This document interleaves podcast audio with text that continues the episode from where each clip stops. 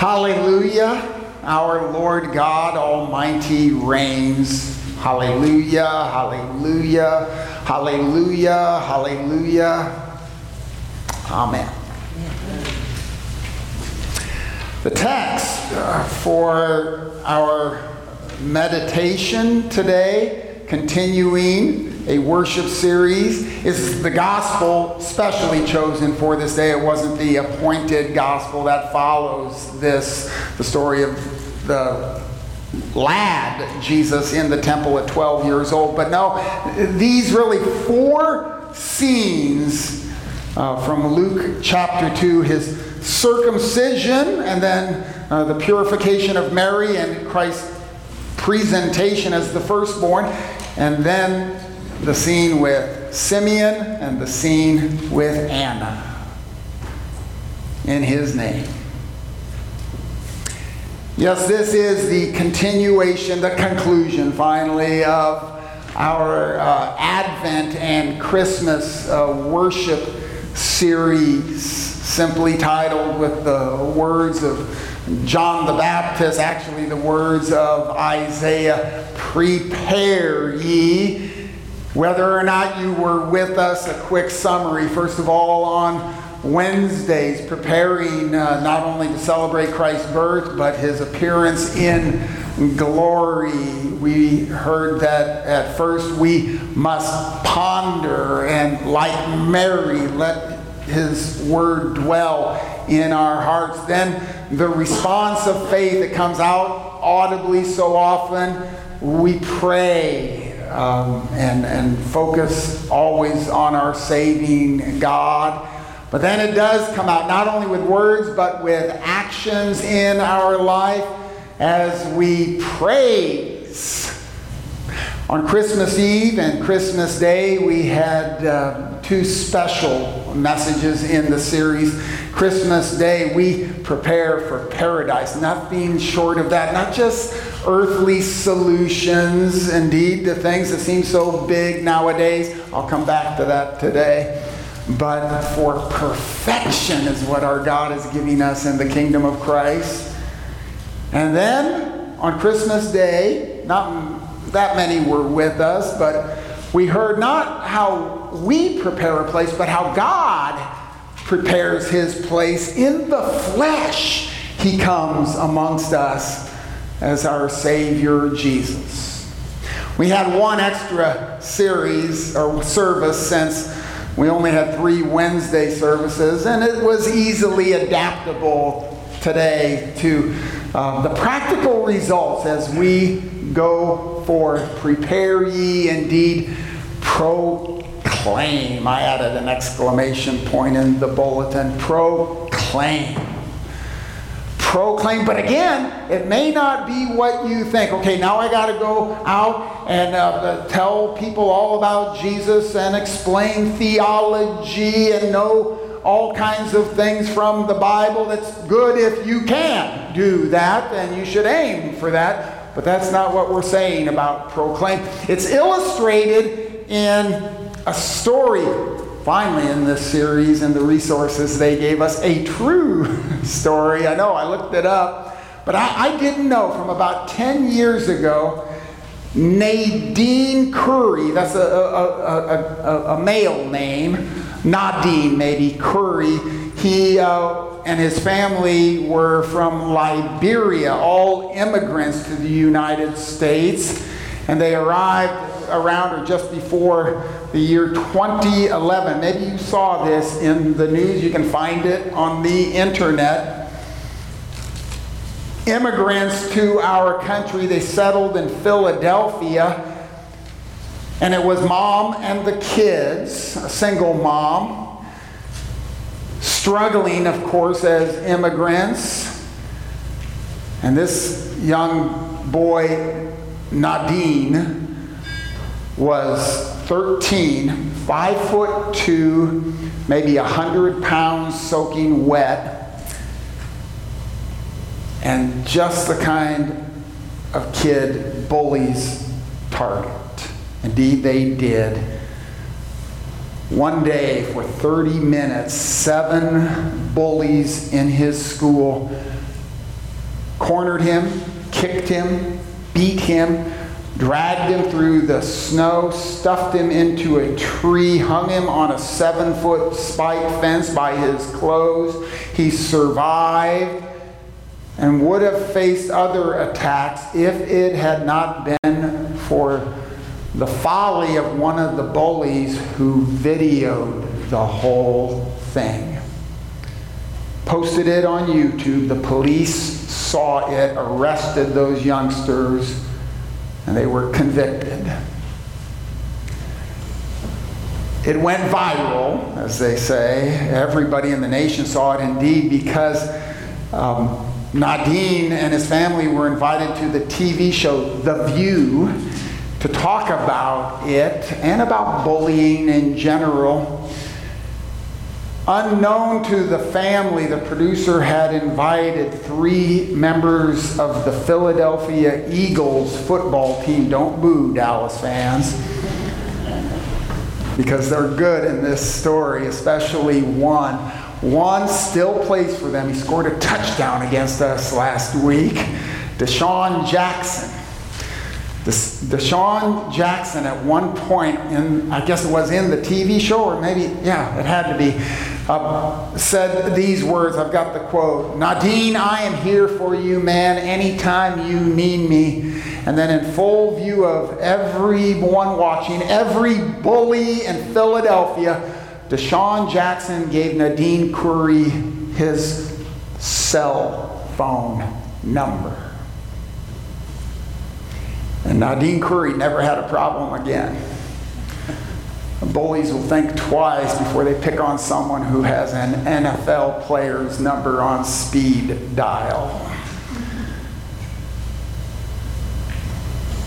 And that's the message today that you proclaim. We face so many adversaries. Indeed, they seem like bullies to us, not just outward events or circumstances in our life.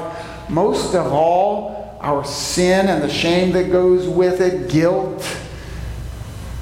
And the biggest bully with that is Satan, the accuser, the adversary who confronts you with it, attacks you with your guilt. It would be rightfully so, except for the fact that you have an advocate with the Father. You have someone who will stand up for you with his righteousness and with his salvation, with his rescue. The message, prepare ye, indeed came from John the Baptizer. Isaiah before him predicting him, the kingdom of God is amongst us. The kingdom, the king. Though others would claim to be. We've been in the Gospel of Luke this whole series, basically, except for Christmas Day. And Luke, besides being a physician, was an historian. He, he sets his gospel, especially at the start in the opening chapters, within the context of history. I mean, in the very first chapters after his introduction, he mentions Zechariah and Elizabeth by saying, In the time of Herod, king of Judea, there was a priest named Zechariah.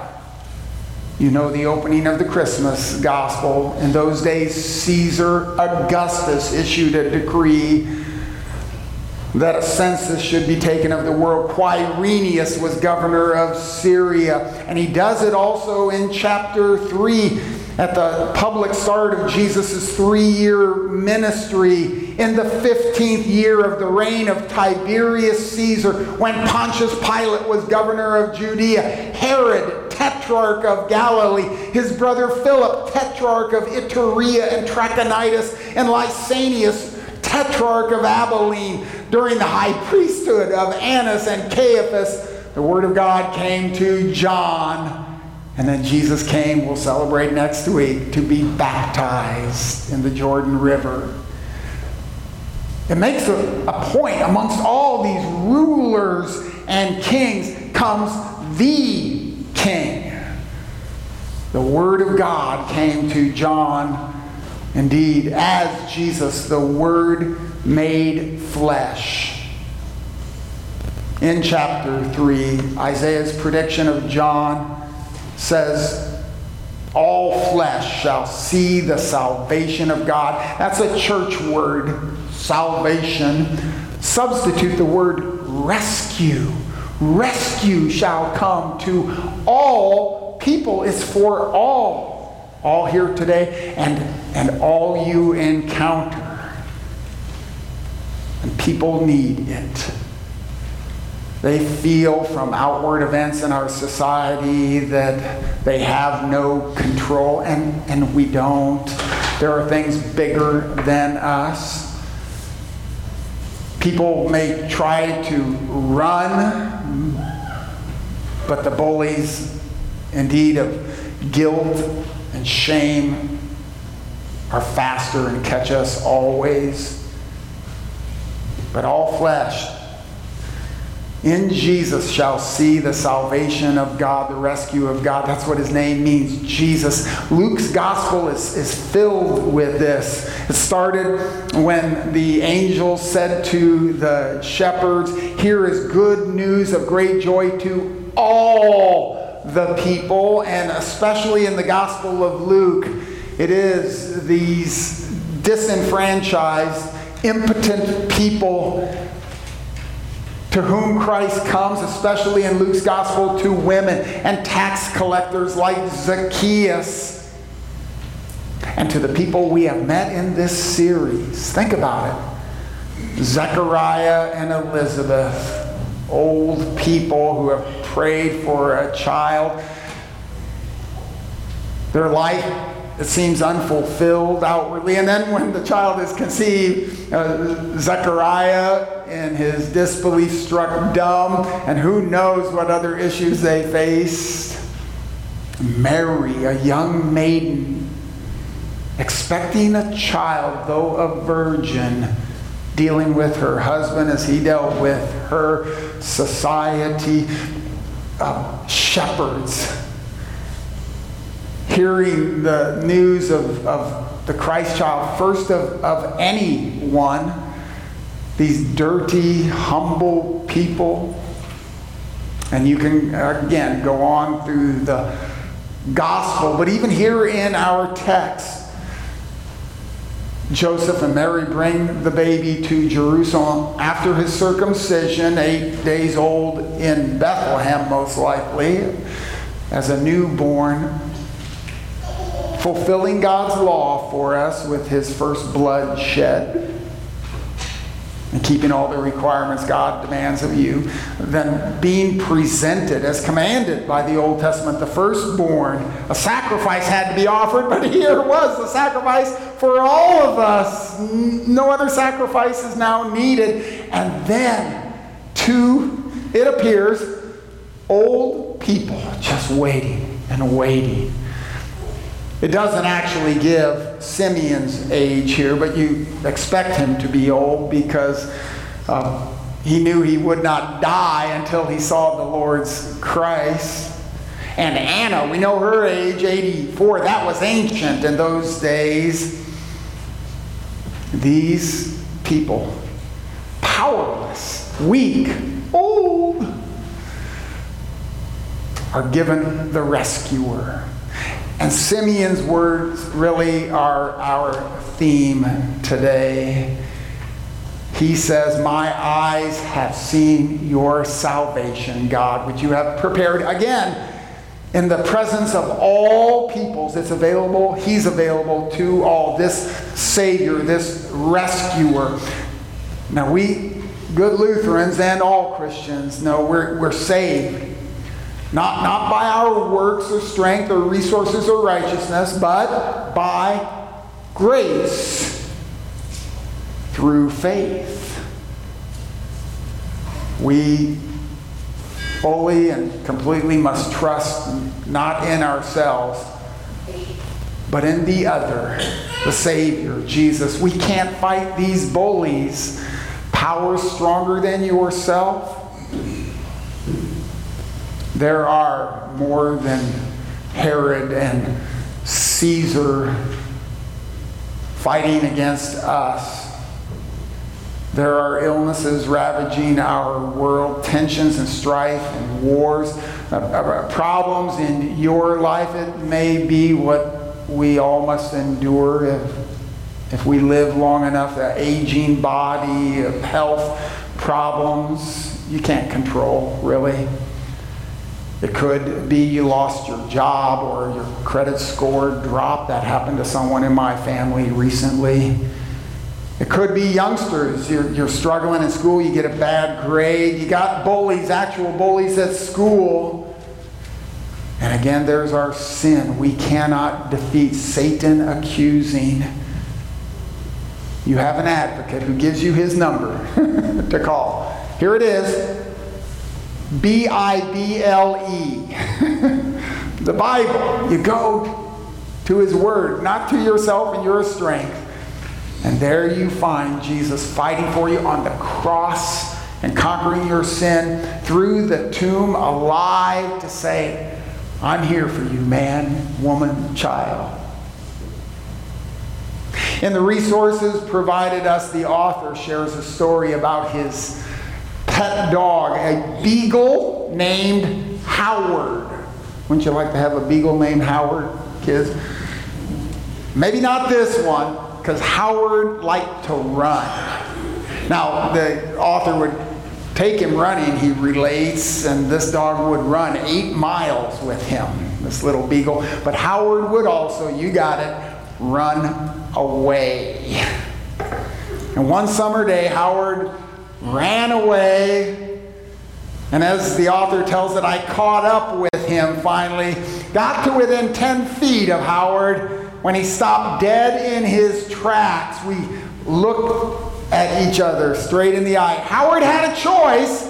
He could either listen to me, his master, owner, provider, protector, or he could take off running again. What do you think Howard did?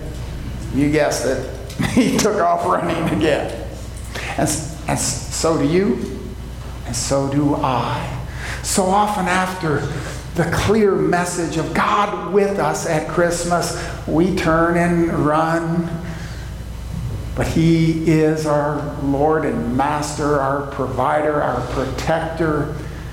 And He is here for us, for whatever bullies we face. He invites you to look at Him, really look at Him, like Simeon, Anna did. And today and always proclaim to others this is our message my eyes have seen salvation